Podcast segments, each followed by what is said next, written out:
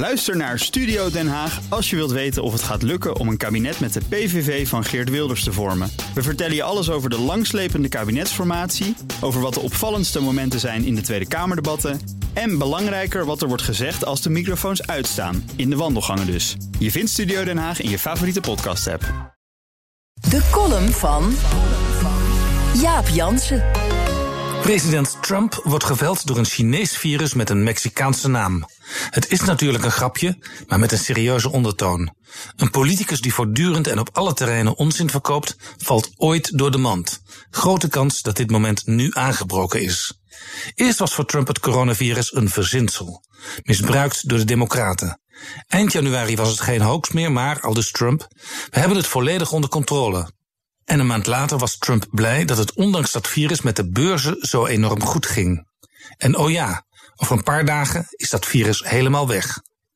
Begin maart adviseerde de president: ga gewoon naar je werk. Dat helpt bij het genezingsproces. Een dag later op Twitter: dat heb ik nooit gezegd. Met nooit in kapitalen.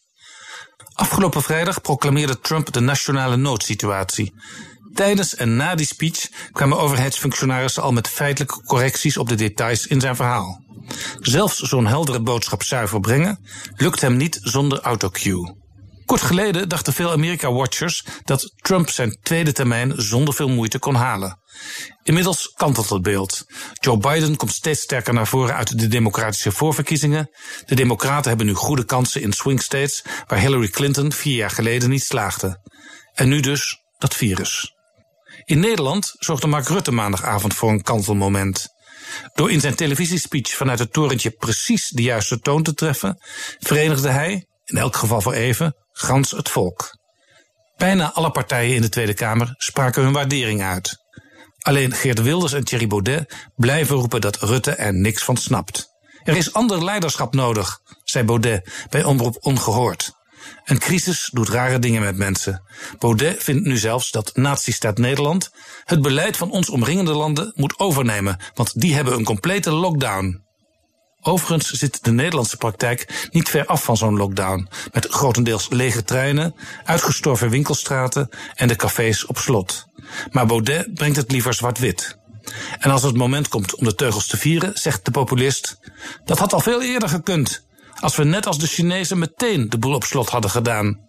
Het voordeel van deze gezondheidscrisis is dat we allemaal, dankzij de uitleg van Jaap van Dissel en zijn collega's, een beetje deskundig worden. Die vertellen dat het maar de vraag is of in China het virus niet opnieuw de kop opsteekt. En misschien nog steviger. Ik begrijp de populistische neiging om altijd tegen het beleid van de andere kant in te gaan.